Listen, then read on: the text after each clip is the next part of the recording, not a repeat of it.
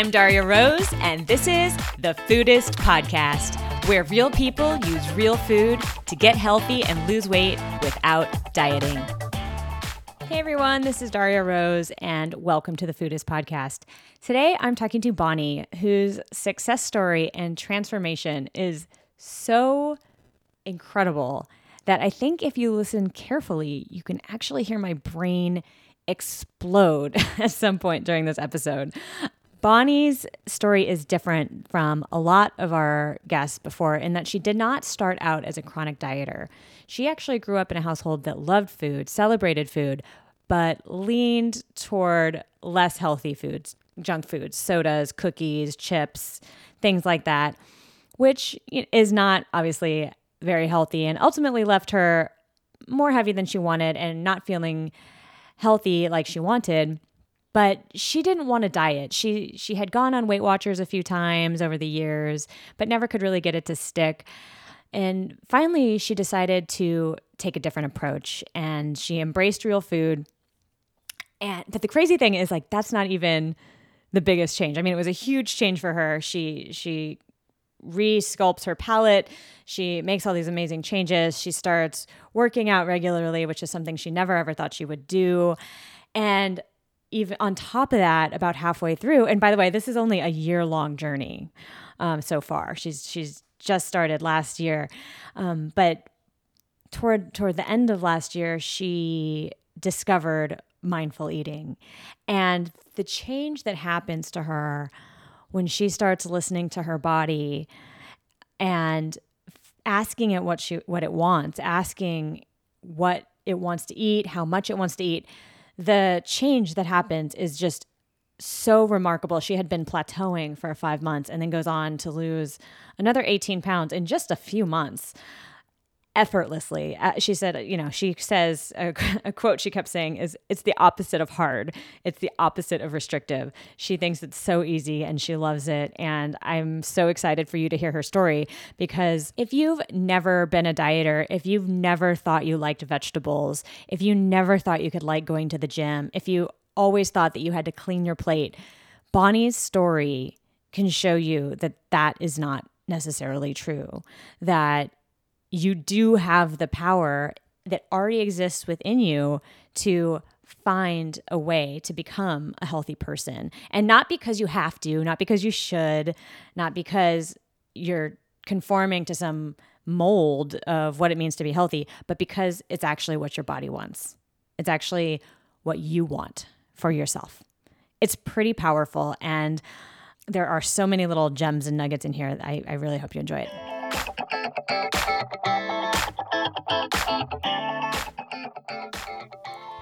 Hi, Bonnie. Thanks for joining us today. How are you? I'm good. How are you? I am excellent. Thank you so much for agreeing to be on the show. Of course.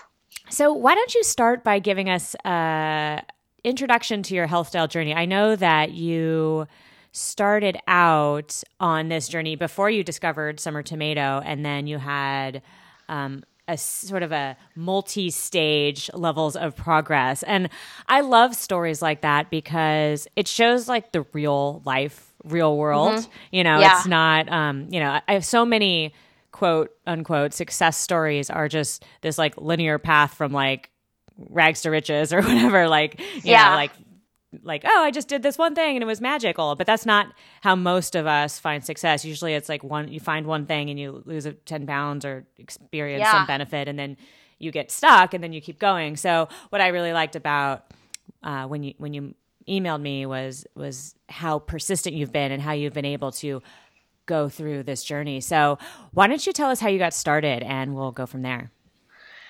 Okay. Um, so my story differs from a lot of people's, especially women, in that I was never a chronic dieter. Um, I didn't spend my early years, you know, definitely not my teenage years. Um, you know, I never thought I was fat. My mom is does not have a weight problem and has never been a dieter, and so I didn't grow up with that either. I'm so um, jealous. yeah, yeah. When I, I, it's so common, but luckily I don't. I didn't have that baggage. Um, and I never had a weight problem until I was in my mid 20s. Um, because despite the fact that, you know, my mom doesn't have weight issues, my parents are fun people and their priority is fun. And so you can imagine that growing up, our diet was Coke and chips and fun foods, you know, and all the kids like to come to our house to eat the fun food that their parents wouldn't let them eat and stuff like that. And Got it. so that's, I mean, my parents are great, good parents, but um, the eating thing, they didn't really teach me. So, and luckily, it didn't really become a problem for me until I was in my mid 20s when that started to catch up to me. You know, it's really interesting. I feel like uh, back in the day, like back in the olden days before we were bombarded with processed food, that sort of happy, like use food as celebration and fun and love wasn't unhealthy. You know, it only it's something that only came to be with the with the introduction of sort of mass amounts of ultra processed food. So, you know, you sort of you had the good luck in that you you didn't have the dieting mentality that a lot of us uh, grew up with, but on the other hand, you sort of got unlucky in that you had this the right attitude in the wrong food environment. Absolutely. Yeah. But I was always the girl, you know, the teenage girls, my friends would be like, oh, I'm on a diet or, oh, I'm so fat. They wanted to engage in the fat talk. And I was like, you're crazy. You're crazy. Hmm. You know? Um, so I never went on a diet um, until I was in my 20s. And it was because I, I was actually starting to put on weight because my my diet my my food was so bad like the way that I ate was so bad um, in fact, so that was 20 years ago, just so you know, as far as context goes. Um, I didn't know hot dogs were bad for you until I joined Weight Watchers. so, so Weight Watchers does have value, right? And um, I I lost weight many times. I was more like an acute dieter because I would reach a certain weight and I just couldn't take it anymore, and then I would get on, you know, I would go to Weight Watchers. Mm-hmm. Um, I did Weight Watchers over and over again several times. And I would wrestle my weight down to, you know, 30 pounds or, or so. And then I couldn't keep it off because I really hadn't changed anything. Right. Overall. And how long were the time periods between these cycles, would you say? It's it's I spent 20 years either losing weight or gaining weight and I always knew where I was at. And most of the time I spent gaining weight because I could only handle the losing weight for so long. And then I would I, I would let it go. It was like having having to have super intense focus. Got it. Yeah. And then and then so you're when I first encountered Summer Tomato that the the chapter the myth of willpower, I was like, yes, so much yes, you know, because and I, I was I was already kind of getting away from that. I knew I was ready for that information too. But you know, I just I'd I'd like lose thirty pounds and then I'd put it back on in a year. Right. So your normal life was your sort of default was happy, willpower free, but sort of not ha- with the perfect you know not with a energy balance that was in your favor. You would gain weight during that time. And absolutely. then, and then you'd be like whoa this is sort of getting out of control. And the only thing you knew was was weight watchers. So you would go do the weight watchers and be like super focused super i, I don't like to say good but like really um, focused on eating fewer calories and doing mm-hmm. whatever the weight watchers thing. And you'd hit your goal and then you just get stop and then go back to your old habits and then the weight would start creeping up again Yes. And you did this for absolutely. two decades. Two decades, 20 years. Yeah. And I wasn't I was never super heavy. Like my my weight that I couldn't take it anymore at um, was about probably 40 40 pounds above where I so I wasn't really like really really heavy, but I definitely was most of the time I was not at a healthy weight. Yeah. And 40 pounds is significant. It is. It, it really it's, is. It's, it's interesting that our people feel the need to qualify that these days because I feel like 30 years ago nobody would have questioned whether a 40 pound weight gain was was significant. Like yeah, but I you know it's you know you see people and and especially when you're when you're when you're heavy or you're overweight or over the weight you want to be at, you're always like, well, that person has it worse than I do. That person has it worse than I do. Or at least in my mind, that's what I was hmm. doing, hmm. you know? Mm-hmm but I would wrestle my weight down and but I didn't really change anything, not internally and not externally. Um, I've I've always been a, uh, over the last 10 years or so I've really come to appreciate real food. I read The Omnivore's Dilemma. Yeah. About about was it 10 years ago? It was around there.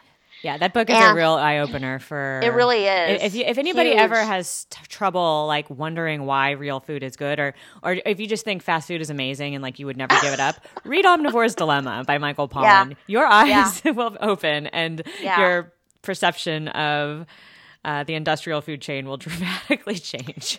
yeah, yeah. So, uh, uh, so I was definitely a believer in real food.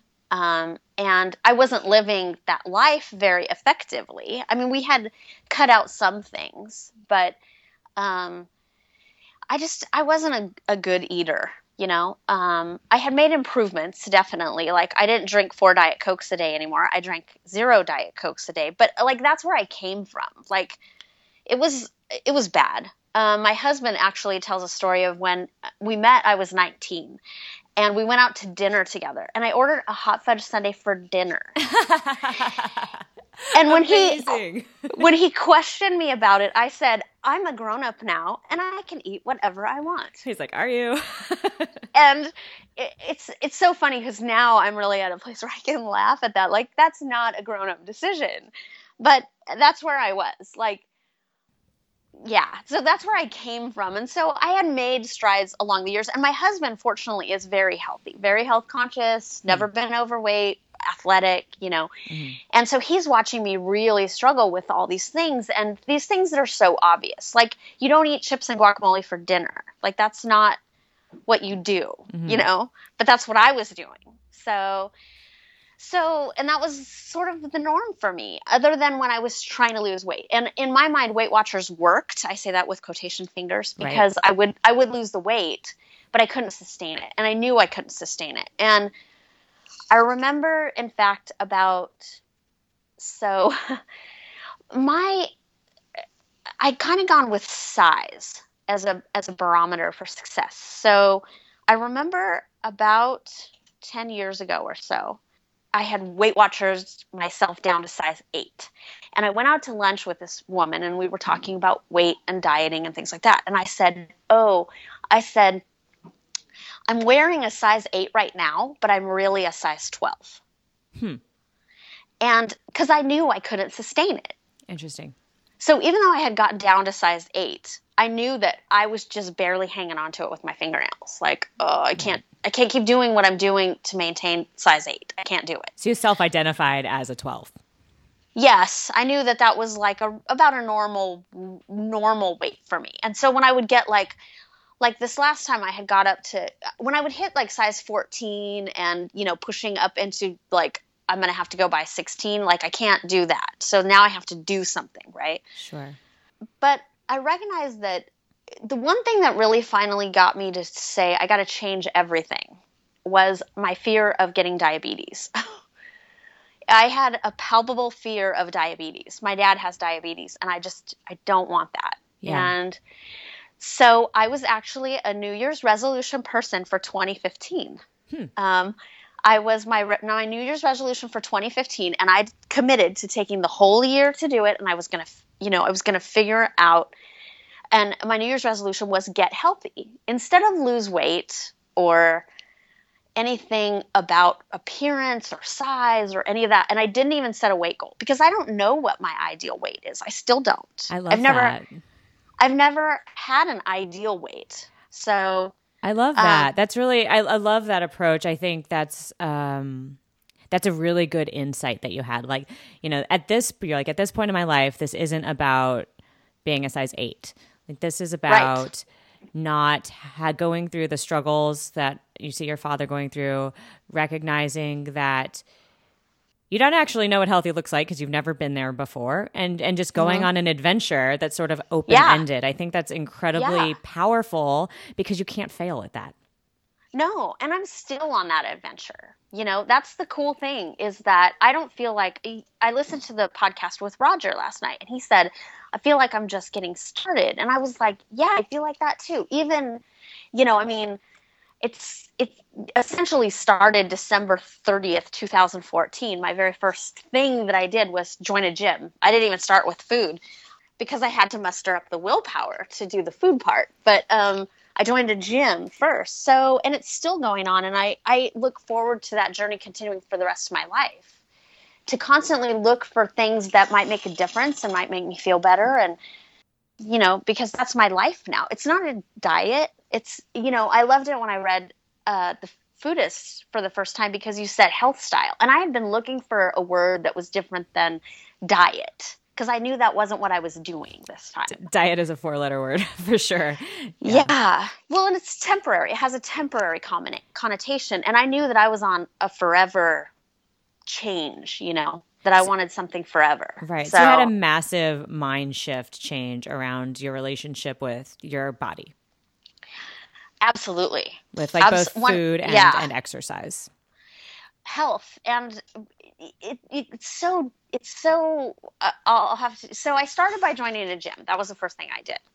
And because I always wanted to be one of those people that liked going to the gym. I never was. I was totally one of those people that would join a gym and then never show up. Mm-hmm. But I always admired people who, you know, just seemed to want to go, you know, and you, you talked about this with Roger too. I listened to the podcast last night about um, those people are crazy, right. know, kind of thing. I never thought they were crazy. I was just jealous, okay. you know. I wanted to be one of those people that put my gym clothes on and and told people, "Oh, I'm going to the gym," and you, you know, and I it wasn't because I thought it was I just wanted to do that too. That's, and um, that's, that's funny. You know, it's funny because I was the same way. Like people would like now would never believe me, but when I was younger, I hated working out. Like I mean, it hurt. Yeah, and I hated it, and I hated the gym, and I hated uh, people who just seemed to be like cardiovascular fit. I was like so jealous of them. But I, in my brain, I was the same way. I was like gosh, like I wish I could be like that. Like that sounds like a way better way to be, but I just it was a mystery how to get there. Yeah. Well, yeah. But so I'm there now. I me too. Cool. and I'm I'm you know, and it's I'm living the life it's funny because at one point around October last year, I um, about six months ago, I guess, I was like, you know what? I finally feel like the person I was meant to be when it go- comes to going to the gym. Like it took me that long for it not to suck really bad when I would go to the gym every single time. you know, because when you're in shape, not in shape, going to the gym is not pleasant. Exactly. You know, working out is hard the whole way through. Every single rep is hard. Every single minute that you spend there doing exercise is hard up to a you know, until you get to the point where your body is like, oh no, I know what we're doing now. Right. And for me, that really didn't happen until mid October. So I joined the gym December 30th and mid October was where I was finally like, oh, that wasn't so hard. Now, I, I wasn't consistently going. Like, I really didn't go during the summertime. So, um, I wouldn't say that it would take that long for everybody. If they actually went consistently the whole sure. time, that would probably that could hit at any point. But yeah, so I so, so you got to a certain fitness level, and it's funny. I feel like when you get there, then actually those those few days a week or even a few days a month, where you actually do push harder, and it doesn't it's not the same kind of pain. Yeah, it's no. In it, fact, because you want to go that distance, yeah. you know. Yeah. But um, but I've I struggle with perfectionism, and so part of my my problem, my hurdle with the gym was that if I couldn't go to the gym and work out at a blistering pace, sweating bullets for two hours, then I wasn't doing enough. Mm-hmm, mm-hmm. And if I wasn't going five days a week, I wasn't doing enough. Now, having been through the journey that I've been on for the last almost year and a half, I recognize that I couldn't have done that at that point, you know? Because you weren't in good enough shape. I wasn't, not even close to good enough shape. And so I really had to reach a point where I said, and I and I still feel this way today, even now. If I get dressed and I go to the gym and I try to work out, that's good enough. Yeah. That counts. Because most of the time I'll get a good workout. And some days if I'm not feeling up to it, you know, I'll I'll start to work out and I'll be like, maybe I'm getting sick or something. Right. You know, you you feel the difference on a day-to-day basis, but you have to be in connection with your body to know that and that's something that i absolutely was not in connection with was my body i didn't mm. listen to my body ever and that that is was part of my problem with food too and where you know i'm the biggest change that i made with um, foodist and getting to read summer tomato and what eventually led to the big success story as far as summer tomato goes the mindful eating was getting that connection with listening to what my body wants, you know? Yeah, this is an amazing point. So, you I like the way that you connected it between both working out and food because you're absolutely yeah. right. Like yeah. when you are, you know, once you're in shape and you have the habit of going to the gym, there are going to be days where you're a little tired. Like I'm actually, yeah. I feel kind of like that today. Like I just got back from that, a trip on the West Coast and I'm kind of like jet lagged and I'm like, I thought I would have gone to the gym already today and I haven't. um, but uh, I still plan to, by the way. Yeah. But um, but what what you like you learn that you can just get dressed and go. And if you uh-huh. get there and you feel good, chances are you're going to have a great workout, like really good. But if you don't, you know that and you can go home. Like it's not like right. it's not and like this like make it or break it thing. And then for you to transfer that same sort of body knowledge and self knowledge to food is really cool.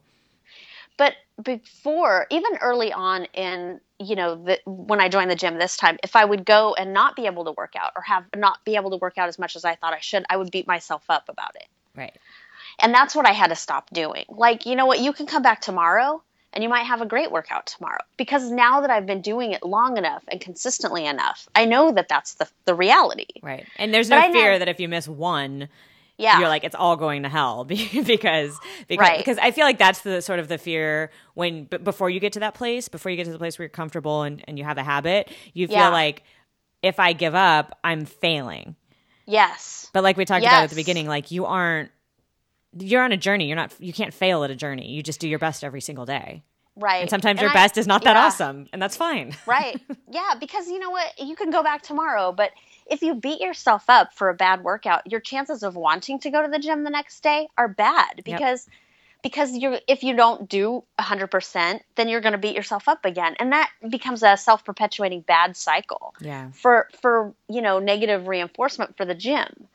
So, I even had to I had to break that habit um, of beating myself up for it and that perfectionism and that that thing. And part of it was just the experience of sometimes I I work out you know great and sometimes I don't. And it's okay. Yeah. You know yeah, it it's all a limiting counts. it's a limiting belief that you overcame. Yeah. Yeah this limiting belief that you had to be sort of all or nothing like you're either healthy or you're not or you're you're doing the fitness thing or you're not doing the fitness thing it kind of goes yeah. back to the weight watchers you know like you're either eating whatever you want or you're on weight watchers right right yeah I yeah, that makes a lot of sense now. That it's black and white. And it's know? that's I'm, the dieting world. I mean, that's what we're taught yeah, by yeah. everybody all the yeah. time. So you know, it's and it is something. It's like, and it's hard to believe until you've done it that there's like this middle ground, and the, and it's really hard to know what that feels like if you're brand new to it because it can feel uh, scary because you're like, oh, I'm not doing it. Like I'm not doing what I'm supposed to be doing, and and that can make you feel guilty and and feel shame, like you you said. But once you start to realize that that's sort of in your head, then you can let it go, and then you can actually just make progress. Yeah, yeah. So I mean, yeah. We should probably talk about food. Huh? Yeah, I was about to say let's talk about the uh, the mindful eating because yeah, that was big that, for you. That was huge.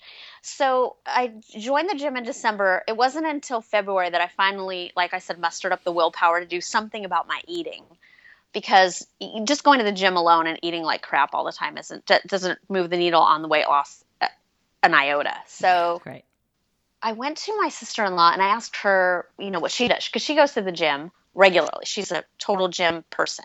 And I was still of the belief at that time that if you go to the gym regularly and you work out regularly, you're a healthy person. Well, I've, I've been disabused of that notion since then that people who go to the gym regularly can lead really unhealthy lives. So she her recommendation was, you know, here's what I would do: only eat egg whites and chicken and um, cottage cheese and all the vegetables for 10 days and all, drink all weight protein, loss shakes. No fat, no carbs. No fat, no carbs. A weight loss shake is okay though. Um, and you know, try that for 10 days and see, you know, if you can get some of the, you know, start to get the weight off, start the process happening. You know, it's funny. I laugh because like I remember that so well. Like I lived on that diet for God ever for 15 yeah. years. And yeah. um I'm laughing now because it's I just know how ridiculous it is and I know I just I just I've been um, I'm over it. But right. you're right. Like a lot of people, probably the majority of people, still believe that that is the best thing to do if you want to sort of get healthy and lose weight. Well, and I knew at that point that I was on a journey. So I was going to try different things and I was going to find out what worked for me. So I was willing to try anything at that point. But I had this view that real food is what matters and weight loss shakes are not real food. So right away I was like, I, I think I bought a case and then I was like, uh, I'm not drinking this. This has canola oil in it, you know? like good for you. Gross. Yeah, like no, I'm not doing that. So, um, but you know, cottage cheese and egg whites and okay, I can get on board with that. And um, so I started starving myself, basically. And um, I, I don't think that lasted very long, but I did shift like the way that I started to eat. I started to eat more vegetables. Like I would mm. cook up some sweet potatoes and some spinach. And, you know, so I started to make some changes in what I ate. Um, and I started to lose weight, which was great. And I wasn't on any particular diet. So I wasn't going to Weight Watchers. I wasn't writing down my calories. I wasn't writing down my food. But um, I also started to see a trainer at the gym, and she she was sort of of the you know eat you know this many grams of protein, this many grams of fat, this many grams of carbs, mm-hmm. and you know, and I try that, but I would try to like lower my fat intake, and I would be hungry. Yeah, and I wouldn't I wouldn't be satisfied with what I ate. I would eat something and feel unsatisfied. Like, well, that sucked because it didn't have any fat in it. You know, like I didn't enjoy that at all. And how hard was it for you to, or like, were, were you actually able to stick to this, or would you like find yourself on weekends being like, and time for nachos? No, not really. I mean, I I've never been I've never really struggled with emotional eating, which is lucky mm-hmm. because I'm not a and I don't binge eat. I've never been a big binge eater either. Luckily. Yeah, good. Um yeah. So no, I was really just you know, kind of how you described you've described many times just sort of like taking a scientific approach to it. Like let's see what works and what doesn't work, you know? Mm-hmm. And just by trying to watch what I was eating and changing what I ate, I lost uh, from February, March, April, May, June, five, over five months, I lost about 25 pounds. Okay. And then I stopped losing weight and I just kind of plateaued. Were you're still doing the, the egg whites and stuff? You know, I, I, you know, I was trying to read things along the way and I, I ate just, no. I mean, I stuck to that for like a few days and okay. then I add started adding things and trying, you know, I can have this, I can't have that. You know, I was still doing some kind of restrictive stuff. Uh-huh. But um but I wasn't I wasn't on anything very structured. Okay. I was just trying to be healthy. That was my goal, be healthy. And so I was trying to figure out what that meant, first of all, because I realized right away I don't even know what it means to be healthy. Uh-huh. Um, what does healthy look like? What does healthy entail?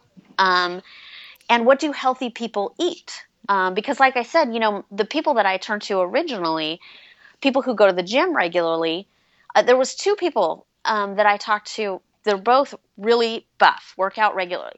Their diets are crap. Hmm. And so I realized right away, like, oh, okay, well, I can't get any information there. So where do I go to find information? So I was constantly searching, mm-hmm. you know, like just reading and studying and you know, trying to find out what what's a good way. So I was just trying different things and it's it's funny. I I actually I went through this exact same process.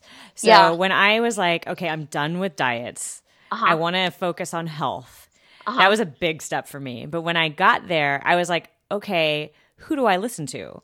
Uh-huh. And and like there were there were two different camps of people I found.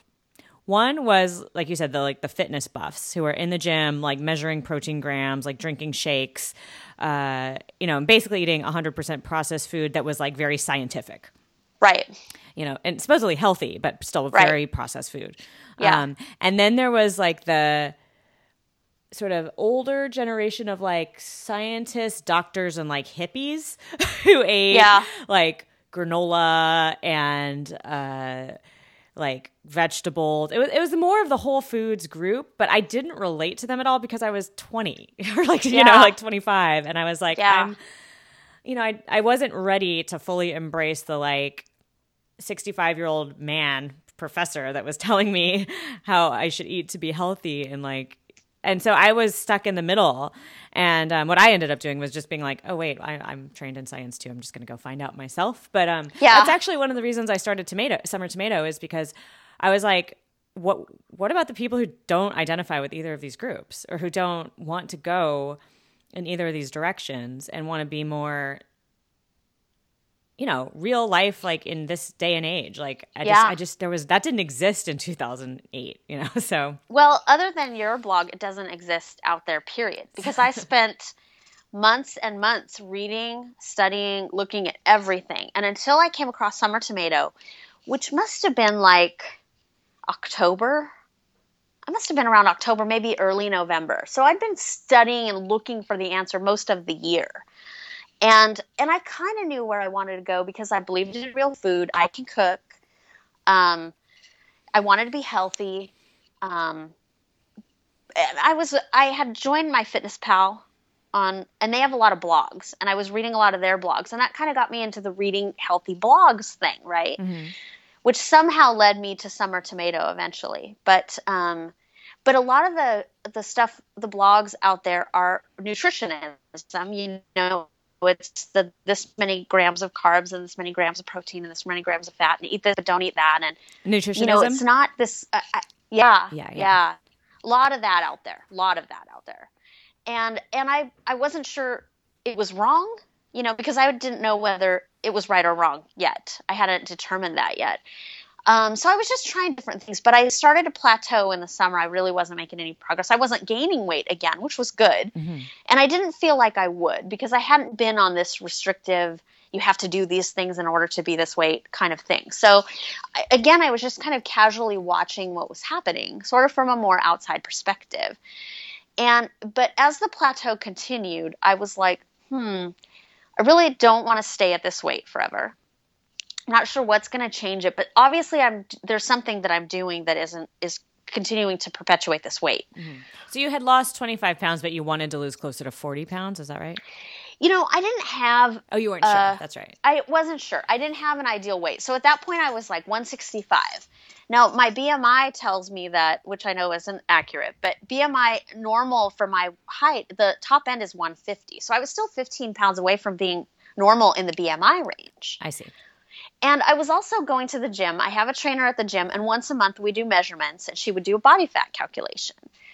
And my body fat percentage was higher than I wanted it to be too. So I was using that also as a measure. You know, and and really probably at this moment I would say I would like my body fat percentage to be higher, to be lower, sorry. Um than it is right now, but I don't care about my weight. Whatever my the scale says, I use the scale just to sort of judge my um you know like you've talked about it's a snapshot. It's a data point yeah. Yeah it's a data point but it's not the end all be all it's not the Right. the whole thing. And you know neither- yourself pretty well. And neither is body fat percentage either. It's just Right. a data point. But you know in in sort of trying to figure out where do i want to be you know where do i want to go still? So i knew that i wasn't where i wanted to be at 165 and at whatever my body fat percentage but i was changing. My measurements were changing. Even though my weight wasn't really changing my measurements were changing. My body fat percentage was going down. Um, but i knew something wasn't quite there because my weight wasn't moving and it didn't move for five months. Okay okay. So that's a long time for a plateau. And normally I would have gotten frustrated and start, you know, gone back to all the things that I had done before, like eat two peanut butter and jelly sandwiches for lunch, you know. Hmm. and um, but I didn't. I just kind of stayed with it, you know, like I'm on a journey to become healthy. That'll happen eventually. I just have to figure out what it was. And it was, I think I go, so I started reading your blog around the beginning of November, I think, and you, right away when I signed up for the list, you sent that starter package, which mm-hmm. is like a few articles and the the chapter from Foodist, which mm. was the myth of willpower. And I I ate that stuff up, like just read through the whole thing, and like I got oh my gosh, this is it. This is what I've been looking for. You know, this is what I want to know.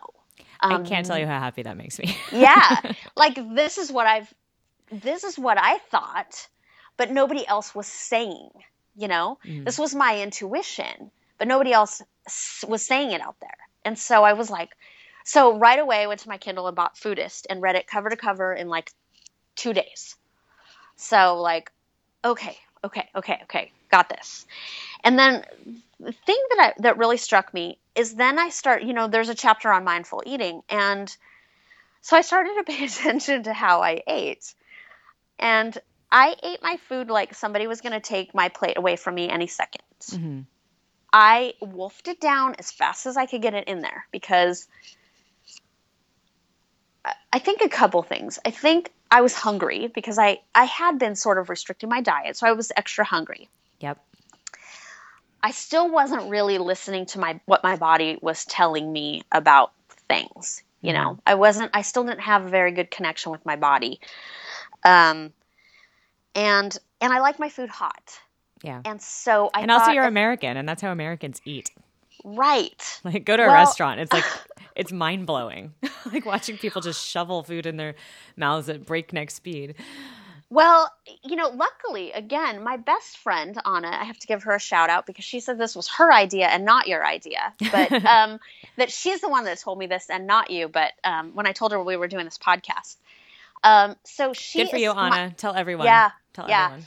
she is a she's a very slow eater and now she her mother is european and not american and so she was raised in a sort of a different you know environment and so she's she just eats really slowly and i just thought there might be something wrong with her you know And, that.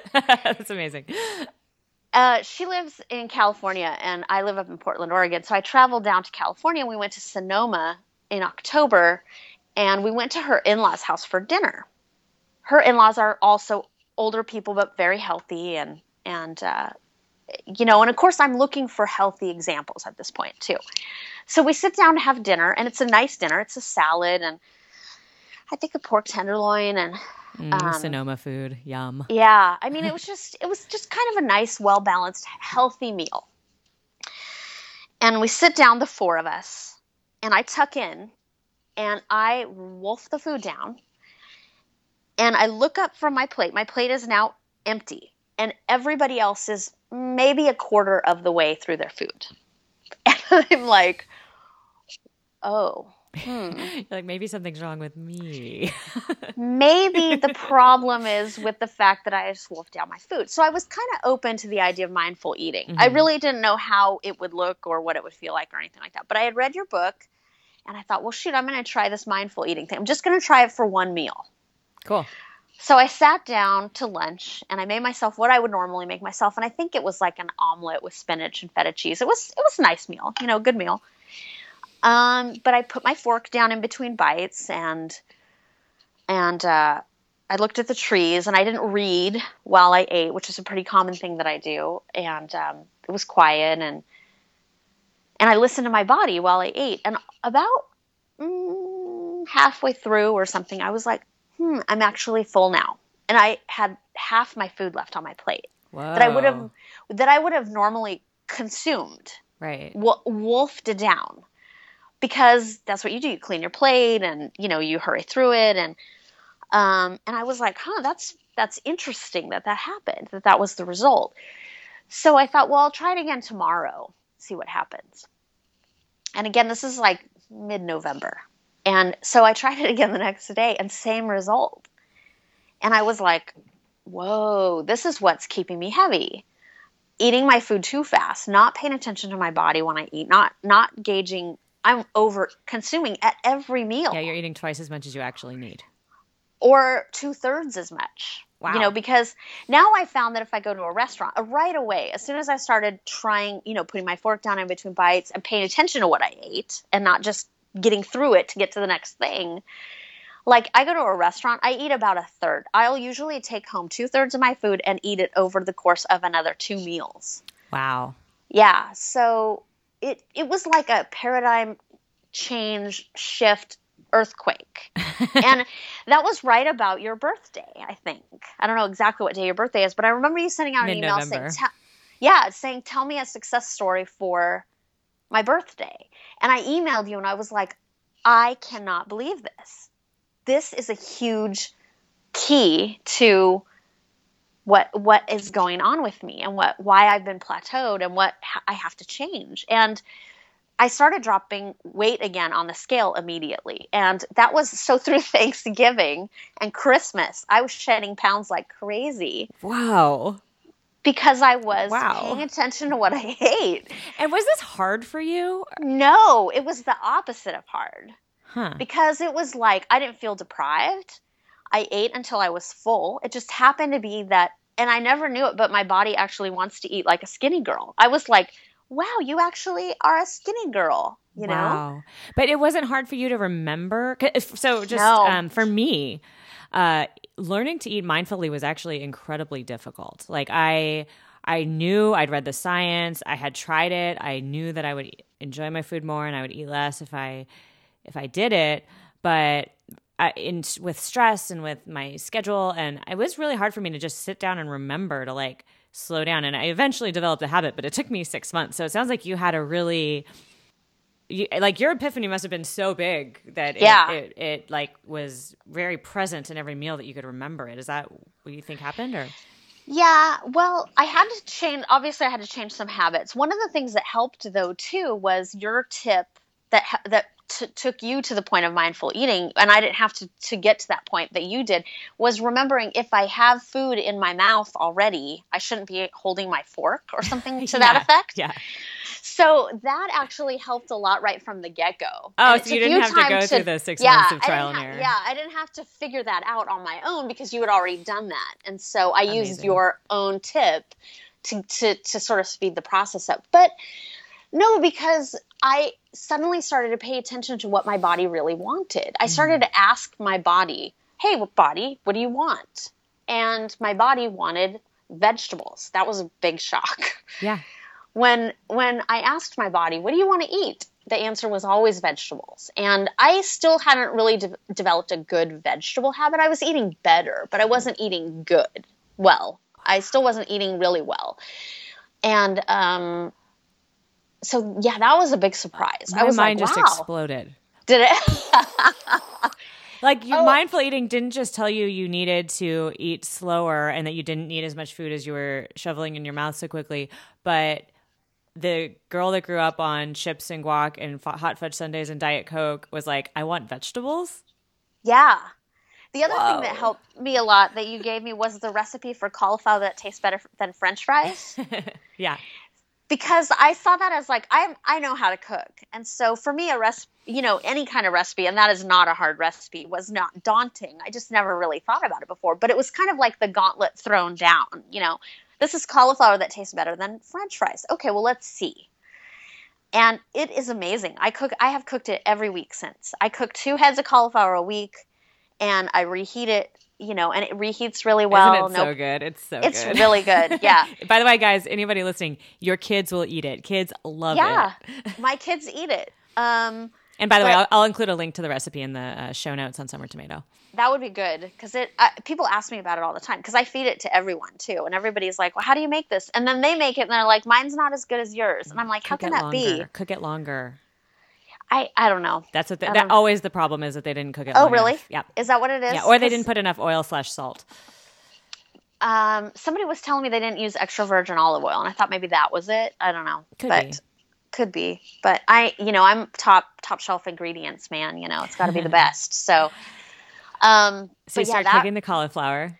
Oh, lots of cauliflower. I still every week cauliflower, cauliflower, cauliflower. I love cauliflower. And I started to realize that some vegetables I just don't like and that's okay. Mhm. Like I don't really like broccoli.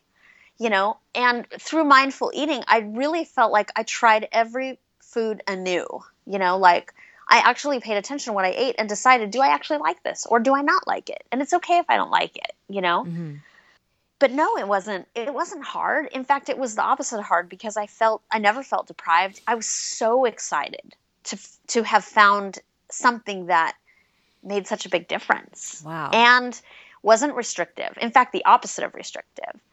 And it kind of started too with because one of the things i was doing was sort of doling out like treats to myself and i was still living on that restricted way. And um, one of the things I did was I decided, you know what, I'm not doing this anymore. If I want to eat something like a dessert, I'm going to sit down and eat the hell out of that dessert. Right. You know, I'm going to Awesome. sit down and enjoy it and really own it. You know, instead of this furtive, you know, eat a cookie in the kitchen standing up like hoping nobody is noticing or like if I don't if I don't pay attention to eating it, then I didn't really eat it, you know, kind of thing. Like I'm going to really own what I eat instead of Love it.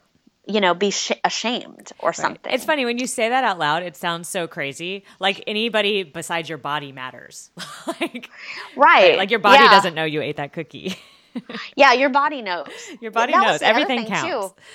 That was the other thing too when I I I started mindful eating and so I ate a lot less but still felt very satisfied and my body was so grateful. Like Hmm. Thank you for not giving us all this food that we have to process that we don't even want. You know, and my energy level went up and I worked out better Wow. and I mean And this it is was crazy. So you said you went to your friend's house in like October. You emailed me on my birthday, which was literally less than three weeks later, November 18th. Um, and and so what happened after that? Like this all like you, you this is all, all what happened. You just kept going. Yeah, and I again, it's it's been a journey. So I just continue to watch what's happening. You know, I'm I. So for Thanksgiving dinner, which was a couple of weeks after I figured out about mindful eating, I you know I had planned a traditional Thanksgiving dinner, and so that was what I went with. Was like stuffing and mashed potatoes and turkey and cranberry sauce and just the works, sweet potato casserole, the whole thing. And I never was one to believe like you should you know, um, cook lighter. You know, I, I don't know. I just thought if it's a big meal, you should just go for it. Yeah. And I was in so much pain that night. So Hmm. after only a couple of weeks of eating mindfully, then eating this heavy food and overeating made me it, like I was in a food coma at 8 p.m. I was laying here in pain and mostly asleep, but not asleep because I was in too much pain. And I said, for Christmas, we can't do that. We're not doing that for Christmas dinner. Right. So and it's not because you want to be quote be healthy, but like because it sucks. Yeah, it sucks. Yeah. And as soon as you start mindfully eating and you give your body, you feed your body the way that it wants to be fed rather than the way your brain wants to be fed. Because I think your brain and your body, you, my brain still wants sugar quite a lot. And my body doesn't want sugar, but my brain does. And Bang. so my struggle is, you know, still one of the things that I want to work on. And, you know, maybe we could have a coaching podcast and you can tell me how to quit eating sugar because I can't get past it with willpower because I, I can't muster up enough willpower for long enough to make the cravings go away. Uh-huh. But um, and it's not horrible. It's not like I'm eating a box of Girl Scout cookies or anything. But I'd like to not have sugar control my life. But, But- and you came to a critical realization, which is that your sh- brain and your body aren't the same. Their- No. their, goals aren't the same. Like your No. brain can really lie to you, Yeah, and and it And- does, and it does. and it's you know, very convincing because it you Yeah. know it knows you quite well. right. Well, and you know, and like even now when I get stressed, I want sugar to make me feel better. Mm-hmm. And that's my brain. That's not my body. My body doesn't want sugar to make me feel better. My body wants me to go to the gym to make my stress go away. wow. So, yeah, I, I don't know. I mean, I just so for Christmas dinner, I made a lot of different vegetables, side dishes, and I think we had beef tenderloin and vegetables, and it was great. And um, so since I found mindful eating, I've lost another 18 pounds Whoa. since November, and now it's April. So, Wow. and I just lost them like fast too because I suddenly had cut my food consumption in half. crazy. You know, so Uh, I- this is so. I, I love this story. I love this story because you you started the right way. Like you started with, you know, focusing on real food, focusing with the open mindedness of starting a journey. You know, just trying to be more active, and then mm-hmm. you hit this plateau and. And and I always tell people this, like whenever anybody's like, I eat healthy, I eat healthy, I swear, I swear, I can't lose weight. There's something wrong. And Right. and I'm like, chew yeah. just chew just try chewing your food because yeah 80% of the time it's something like this and and you nailed it like people like really dismiss how important this stuff is um, or they won't try it for real. It just seems too. I maybe it seems too woo woo, like too fluffy. or Yeah. too. I don't know. It but- totally does sound woo woo. right. I know it does because I have a son who's 25 and he's he's an active guy, but I've watched him eat and like he's a big guy, six foot five, and he can eat, you know, half a burrito in one bite, and he does, or he or he did. Let me let me change that because and he called me one night and he was like, you know, I want to you know lose some of the fat off my belly and and you know maybe I should count my calories and maybe I should do this, maybe I should do that, and I was like, no, this is what you need to do stop reading while you're eating. Pay attention to what you eat. Pay attention to your body. So I told him this whole thing, and he's like, "Oh, that sounds very zen." And you know, very. Uh, uh, he he named a friend of ours who is very into you know meditation and stuff like that. And that Right. sounds like something that person would do. Right. And I go, I know, I know, it sounds like that, but just just try it and see if it makes a difference. And so he said he mindfully eats about half the time. Yeah, it is. Like I said, for a lot of people, it's hard. So you lost 25 pounds and then you lost 18 pounds? Yeah, so I'm down more than 40 pounds, whatever that equals to. So, Wow. so I went from 190 to one, and now I'm about 147, Wow. and size eight again. And you're size eight and you don't I'm a feel like size you're eight. done. No, no, well, no, I don't know. Maybe maybe size eight is the is the terminal size, but Mhm. you know, um, but I what I don't feel like is I wouldn't now tell you, oh, I'm a size eight, but I'm really a size 12 Mhm. Because now I know that I really am a size 8 Mhm. I really am a size eight right now, Mhm. and I might be a size six later, but I might be a size eight later, but that's okay, you know. Yeah. Yeah. Um, and I might stay 147 or I might go down further. I don't know. I don't know where the journey will take me. Yeah. But that's okay. I'm good with that, you know? Because I'm happy. I feel healthy. I don't worry about diabetes anymore. I go to the gym regularly. You know, I I'm a normal weight person now. My BMI is in the normal range. Yeah. I mean, you almost guaranteed that you're not going to get type 2 diabetes at this point. Yeah. That's crazy. Yeah. Wow. But I was, I was, especially when now, I mean, I was scared at the time. And now when I look back on that, I'm like, oh, I was headed there in a hurry. Mhm. you know and Mhm. and i and i wasn't even as scared i think as i should have been looking back on it but you know i don't have the best knees and it was hard for me to get around um, i was dragging ass all the time i was really tired i didn't have any energy and i felt horrible all the time and and my husband is six years older than me but he's healthy weight active you know eats healthy works out and he was like i want to live the rest of my life with you and i want that to be a long time Right. you know, and he wasn't seeing that future, you know. So he must be thrilled. Oh, yeah, thrilled. He's really excited. And I really am grateful to him. I mean, we get together once a week on Sunday and we cook up a bunch of food for the week. And so I'm able to take healthy food with me to work. Um, and I'm known now with my coworkers, like, oh, where are the caulif- where's the cauliflower? Where's the beets? Where's the Brussels sprouts? Where's the chard? You know, and I and I I cook a combination of brown rice and quinoa because I don't like brown rice by itself. So I Mhm. just do 50-50 and you know, I usually eat that. It's funny because some days I laugh and I'm like, people must think I'm a vegan, you know, and I'm totally not. But That's just, funny. People think I'm vegetarian all the time. And I'm like, no, I just also eat vegetables. Yeah, I know most I- people don't, but I like vegetables. Well, and if I'm going to put a plate together, like I'm going to do 50% or three quarters vegetables. Mhm. You know, I'll have like three vegetables and like a little bit of like spaghetti with meat sauce or something. Mhm. You know, I don't want to exclude that stuff. And I really do now feel like I eat whatever I want. Right. It just happens to be that what I want is not what I used to want. Ah, it's a holy grail. Uh, yes, it is. It really is. And I wanted to be that person that went to the gym regularly and ate whatever they wanted. I just didn't know that this is how you got there until I got here. Right. You thought you were, had to be born that way or something. Yeah, no, I that person was in me all the time, and I think that person is in everyone. They just have to figure out a way to access it. It actually makes total sense that it's in everyone because, of Yeah. course, your body wants to feel strong Yeah. and nourished. Like, of course. yeah. Like, that's what your Yes. body wants. It's your brain that's lying to you.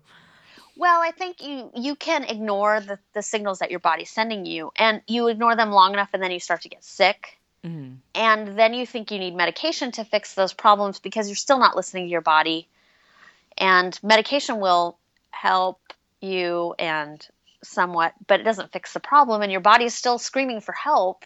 You know, it's I think you've said before that people are like starving to death because Mhm. they're not getting enough nutrients. You know, the food that they're eating is not nourishing them. Right. And and I really believe that now, especially now that I've switched to a pretty vegetable heavy diet and I don't eat I mean, I'll occasionally as a treat have like a McDonald's cheeseburger or um you know, a dessert someplace. But I know that that's not the food that's actually feeding me. Yeah. That's just a treat. You know, Right. that's just and a it's a uh, choice you make. Right, absolutely. And it's not it, it's not my diet. My Right. my and I don't mean that diet like the four letter word diet. I mean I'm talking about the food that I eat is primarily, you know, good food that I cooked and I know what's in it and, you know, Yeah. This is so, So- amazing. You you started eating real food. You've learned to love exercise. None of it feels like a sacrifice. No. Mindful eating took you from you know, 30 to 60 or whatever. Like you you you were halfway there and then you sort of got all the way there and you're still have this you know, well, you well, you said you still you you're still working on your relationship with sugar, so that's something you you, where Yeah. you know you still have room for improvement. But Oh, you're yeah. happy, you're in the right place, and when you want to have a little treat, or if you want to throw caution to the wind and have some fast food or whatever, it's like totally fine. Yeah. And I mindfully eat that fast food too, by the way. I sit down and I enjoy every bite. And, you know, I, you know what though? They do do something to that food because it does, your brain does try to override the mindful food signals, you know, like you could have another cheeseburger. Yeah. And you really want one. Right. You know, you have one, you really want one, another one. But, you know, Yeah, David you're like- David Kessler in his book, um, what's it called? I don't. He wrote anyway. He has a book, and it was about um oh the end of overeating, and he talks about how sugar, salt, and fat is like this Yeah. combination that hijacks your dopamine reward system. Yeah. and it's not nourishing. It's it's it's literally you're almost like reacting to like a drug. yeah. Yeah. um. So yeah, there's definitely they, and you're right. They absolutely do that on purpose. They absolutely Yeah. do. Well, they have to because they're trying to make a profit. They're trying to make money. They're not trying to feed people. They're trying to make money. Right. So, you know, and that's fine if I want to eat a cheeseburger once in a while. And I'll probably get to the point where I don't, I'll eat one and I'll be like, oh, that was gross. Right. I had a donut the other day. Um, I took one bite and I hadn't had a donut since like last summer. And I love donuts, or I did love donuts. I took one bite and I was like, wow, that was disgusting. and it was a good donut too, not a bad donut. Were you a Blue from- Star? I was. Because you live in Portland. Those are the best Donuts. donuts in the universe. the best donuts in the universe. Two seventy five for a glazed donut. And I took one bite and was like, ugh, that was awful. And I had waited to have this reward, right? Like I'm gonna have this reward. And then I thought, well maybe maybe I was confused when I had the first bite. And I it really is a good donut and I really do like donuts, so I'm gonna have a second bite. So I had the second bite and it was equally horrible. Wow. So I took the donut home and I gave it to my mother. you know, who I still- wrote this. who's who still lives on Coke and Oreos. I um I wrote this blog post once called uh "How to Eat Half a Donut," and people Yeah. were like, "You're um, insane," and I was like, "No, really," and it was about Blue Star Donuts. Oh, yeah. because I was like, I, I like I I actually enjoyed it, but I, I couldn't eat more than half. They're very very sweet, like very sweet. Was, yeah, and you know that is one. I I should I should quantify the sugar thing. I I am I eat much less sugar than I used to, and I don't want things to be as sweet. And that was what was really disgusting to me about the donut was that I've lessened my sugar intake enough to the point where things can be too sweet now for me. And so, and that was definitely way in the too sweet category, and that's why it was so awful. Um, so, but Well, this is absolutely yeah. So that was that was my last donut. Wow. Um, well, I I think you have an incredible story, and you you know I, I really I'd like to hear how this goes. You know, I I hear a lot of things that are ringing bells to me, and and my just from my own journey, and my guess is. Um, for the next year to two years, you'll continue to evolve your health style to a really, really cool place. I mean, you're in a cool place now, but I think Yeah. you'll really hit a jam and and I'm I'm really happy for you. Congratulations. Thank you. I'm really happy for me too, and my body is happy for itself. It's very grateful. That's awesome. I I have a grateful body these days. So Thanks for listening to the Foodist podcast. I'm Darya Rose. And if you're interested in upgrading your own health style, learning how to get healthy and lose weight without dieting and without all of the suffering that it brings, then head over to my website, Summer Tomato, and sign up for my weekly newsletter. When you sign up, you'll get a free starter kit that'll teach you the basics of how to start changing the way you think about food, health, and weight loss. You'll also get a free chapter from my book Foodist called The Myth of Willpower that explains the science behind why the no pain, no gain mantra of the weight loss industry is the absolute worst approach to getting healthy. So come over to Summer Tomato and sign up. We have a fantastic community and we would love, love, love to have you. Thanks for listening, and I will see you next time.